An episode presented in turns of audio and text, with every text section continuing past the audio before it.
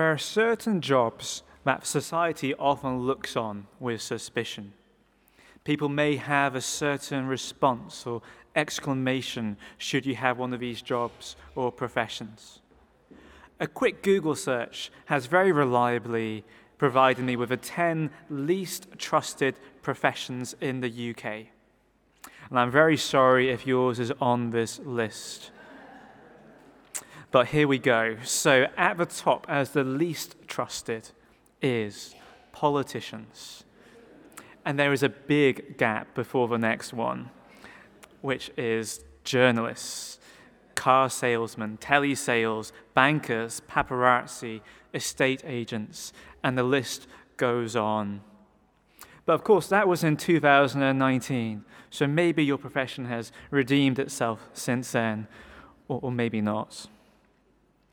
Nevertheless, here we are in Roman occupied Jericho with Jesus passing through on his way to Jerusalem. And Luke writes that Zacchaeus was a chief tax collector. Now, this wasn't flattery or a compliment, but in fact, it was a way of saying that he was doubly bad. Not only was he a tax collector, but he was the chief tax collector. He ran the local franchise, the local operation of the Roman state tax collection system in that district. That would put him in a similar league to robbers and murderers, as he would have been a traitor to his people. But he also might have committed extortion and taken too much money in his powerful position that he would have been in. So I wonder what the modern day equivalent would be. Well, if we take our least trusted profession of politician and then imagine that they are some sort of stooge mayor or puppet mayor in Russian occupied Ukraine, then we probably start to get the picture. Luke goes on describing Zacchaeus as wealthy. There is no positive or negative slant on Zacchaeus' wealth. But we've seen throughout Luke, the Gospel of Luke already, how wealth has often been a barrier to people who are looking to follow Jesus as they can't leave their wealth behind to follow him. And in verse 3, it says, Zacchaeus wanted to see who Jesus was. He wanted to see who Jesus was. This person, viewed as scum of society, wanted to see the rabbi, the Jewish teacher who taught the coming of God's kingdom.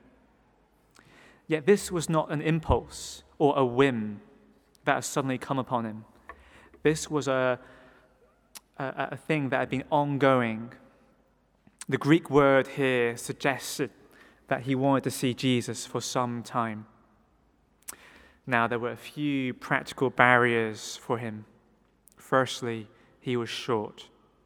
It's never great in the crowd to be short. And I'm certainly all for a seated, well tiered concert these days because height is not always a friend of mine. But this crowd was not only tall, but it was also hostile. And this powerful man of society was left on the wrong side of Uh, tall sets of shoulders. And we see he must have tried to have seen Jesus, and then he wasn't able because he has to run on ahead to find a better spot. But he wasn't put off. What does he do? He climbs a tree.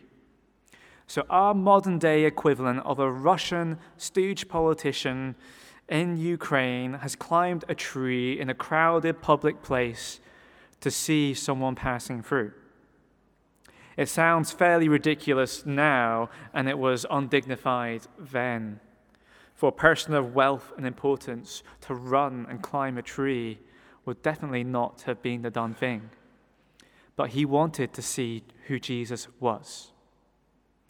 Now, Jesus was not shy from saying what he thought of people, especially about religious elites at the time. So as he approached the tree, I wonder what the crowd thought. Maybe they thought Jesus, was, Jesus would say, Look at this man who sins against God's people. Or maybe he would say, There's no chance for such a man as this to enter God's kingdom. But instead, when Jesus reached the spot, he looked up to him and said to him, Zacchaeus, come down immediately. I must stay at your house today. And we see how Jesus purposefully makes his way to Zacchaeus' spot. He comes beneath the tree and then calls him by name. Had he asked the crowd who he was, who Zacchaeus was? Had the people around Jesus been talking about who Zacchaeus was up that tree? Did he prophetically know Zacchaeus' name? We don't know exactly, but we see the seismic shift as Zacchaeus goes from the distant onlooker, the outcast, to the host of a celebrity passing through the city. Jesus calls him by name, then gives him a command to come down immediately. He's not waiting around. Jesus then self invites himself round to Zacchaeus' place. This was certainly not the thing that was done in ancient Israel. And it certainly isn't still the done thing now if someone invites himself round for dinner. But what else is happening here? Zacchaeus has gone from the estranged outsider in that tree, looking to see who Jesus was, to coming down to the ground as the host of Jesus himself and the focal point of the event of the Rabbi Jesus staying in Jericho. And Zacchaeus wastes no time. He does not make a slow and dignified descent, but hurries down and welcomes Jesus gladly. Zacchaeus wants to see who Jesus is, and he's not letting what others think stop him. So, Jesus is welcomed gladly by Zacchaeus, but the people are muttering that he has gone to be the guest of a sinner. And I do wonder what I might have felt if I'd been there at the time. Or if Jesus came back now and stayed with a collaborator who was collaborating with the Russian government in Ukraine, of our example politician that we talked about there. Because this giving and receiving of hospitality shows peace between both parties, peace between Jesus and the extorting tax collector. It is outrageous. Yet Jesus sees beyond this. Zacchaeus stood up and said to the Lord, Look, Lord, here and now I give half of my possessions to the poor. And if I have cheated anybody out of anything, I will pay back four times the amount. Now, Zacchaeus, we can see already with his unpopular job and the way that he's not afraid to run ahead and climb a tree, he's not one to worry about what other people are thinking. He's not one to be put off by peer pressure. So, he's not responding to the mutterers here. He's not thinking, oh, goodness, they really don't like me, do they? I better do something about it. That's not what's happening here at all. This is a response to the grace that he has received from Jesus. This is a sign of a spiritual change that Zacchaeus has undergone through meeting and knowing Jesus. And that is having life turning consequences for him.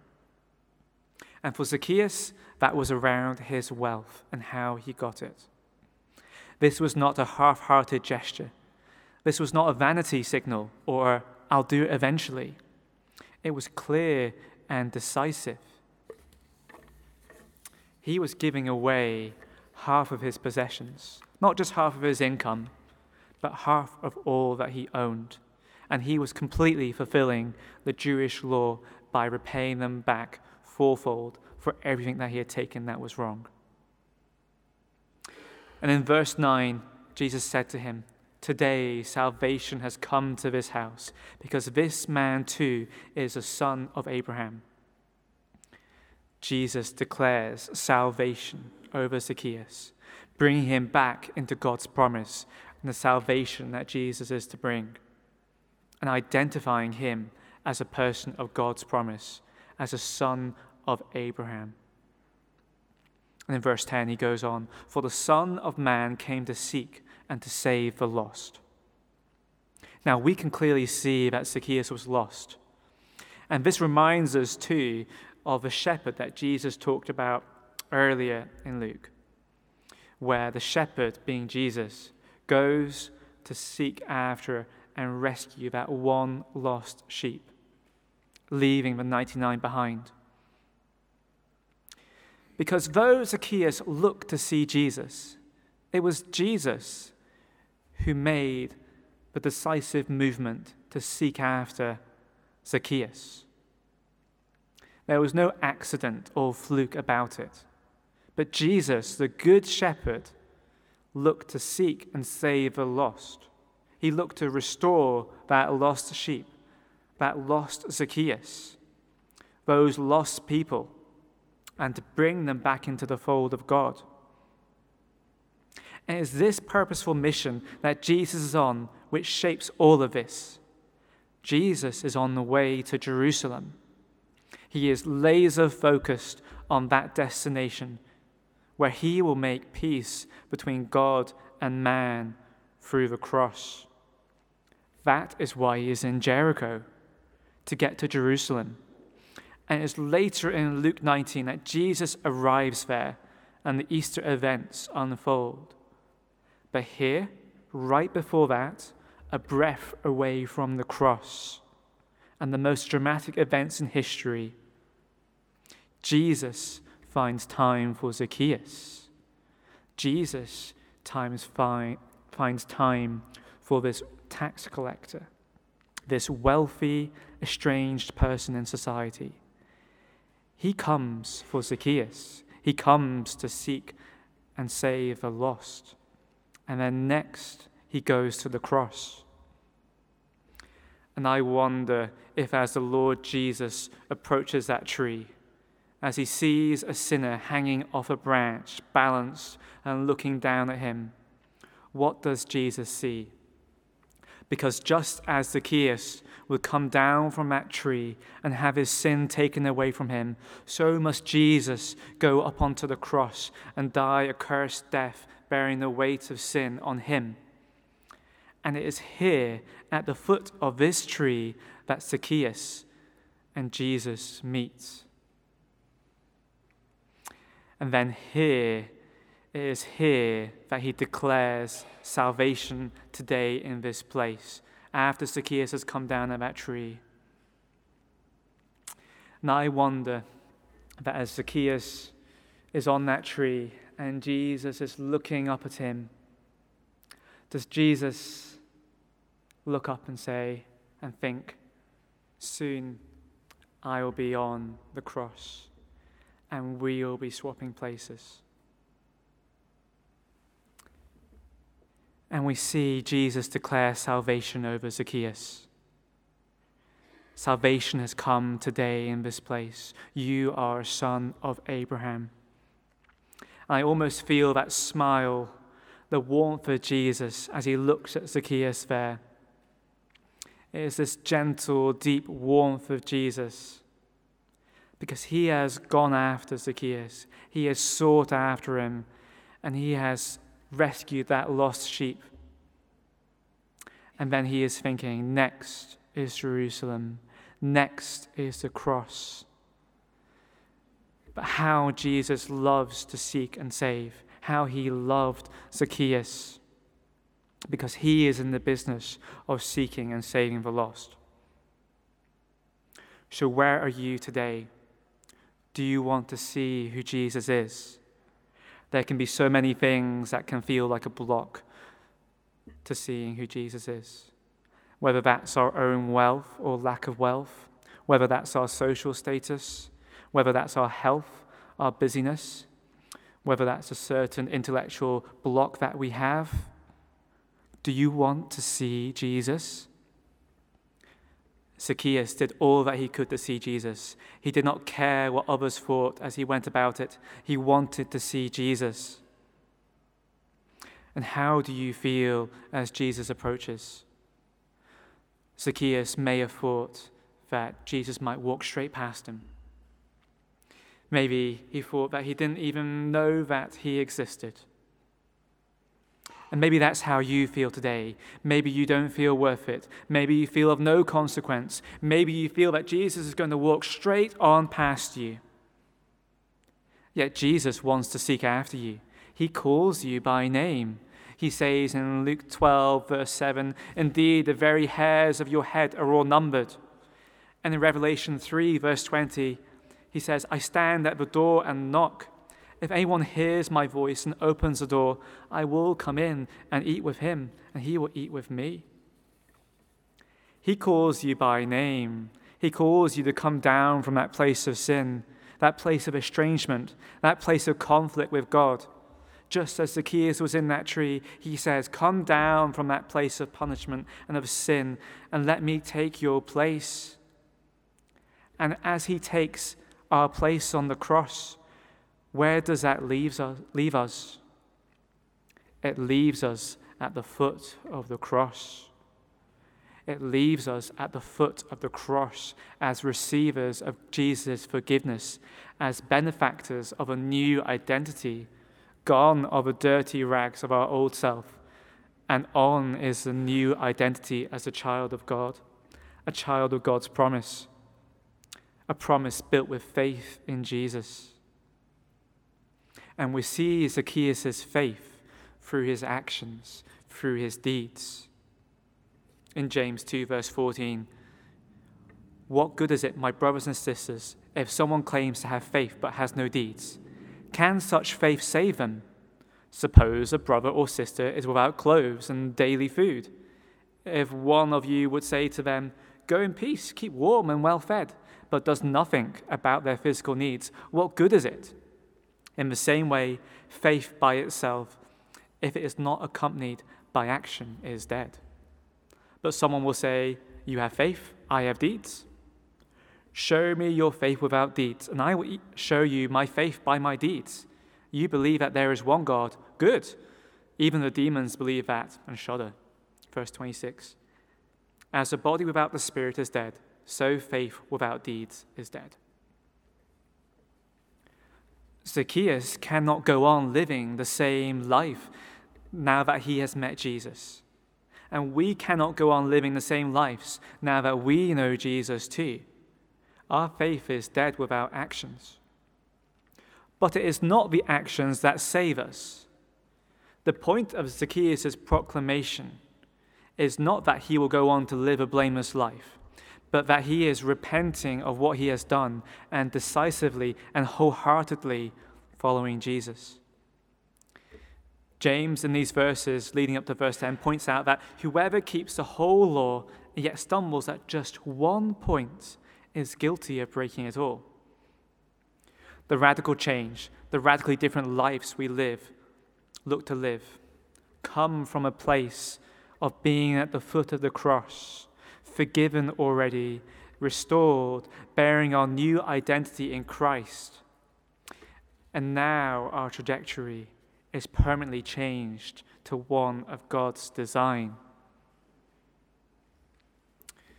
Because there is another risk here as we look at this story that for any church, that we become like the crowd in this story we become like the mutterers and not the radically changed. And instead of being amazed at God's grace and receivers of God's forgiveness and living in the light and the joy of His salvation, we become the mutterers in this crowd who might say, They're not welcome at this church. Look at what they've done in the past. Jesus could never save someone like that. But Jesus and Zacchaeus here is a reminder that Jesus has come to save all, whether rich or poor, social outcast or insider. Zacchaeus changes his life after meeting Jesus and not before. Because he is changing his life from where he is at, at the foot of the cross, as a receiver of God's forgiveness. And if you do not know who Jesus is today, know this he is seeking after you, and He is calling you by name. He is standing at the door and He is knocking and He is waiting for you to come in.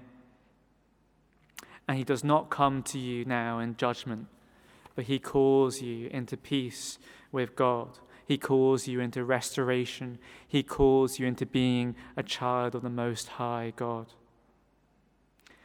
And for some of us today, we, like Zacchaeus, need to answer that call of Jesus and accept Him into our lives today and say, I trust in you, Jesus. You are Lord of my life. For others of us today, we have serious business to do with God. There are old habits which need to change.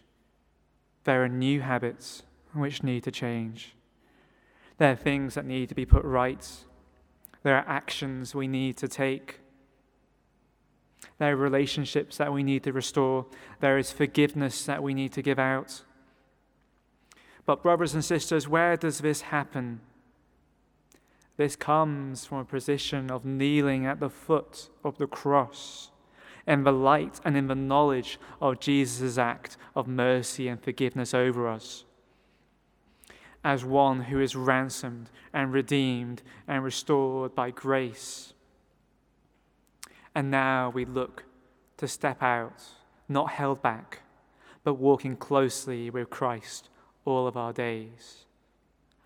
So let us be a church who is defined by its grace received from God, radically transformed by His Holy Spirit's work in us, that we might be His hands and His feet in this world. I'm going to pray a prayer of faith now. If you want to accept Jesus for the first time, pray it along with me. And let someone that you've come with or someone here know that you've prayed that. And for others of us, it might be that we need to give up certain ways of life, certain habits, and we need to do business with God too. Let's pray.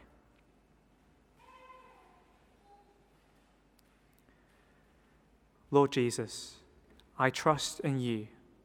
I lay my life at your feet. I offer up all that I am my sin, my faults, and I accept your work on the cross. I accept your forgiveness.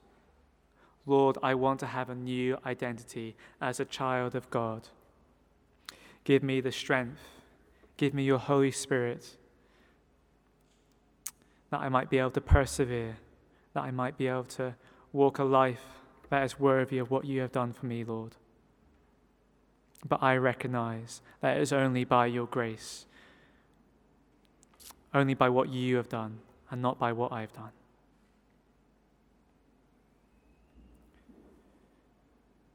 Lord Jesus, we all come before you now we recognize that in so many ways we do not live up to what you have called us to be, that we continually and willfully choose to do things which are not what you want.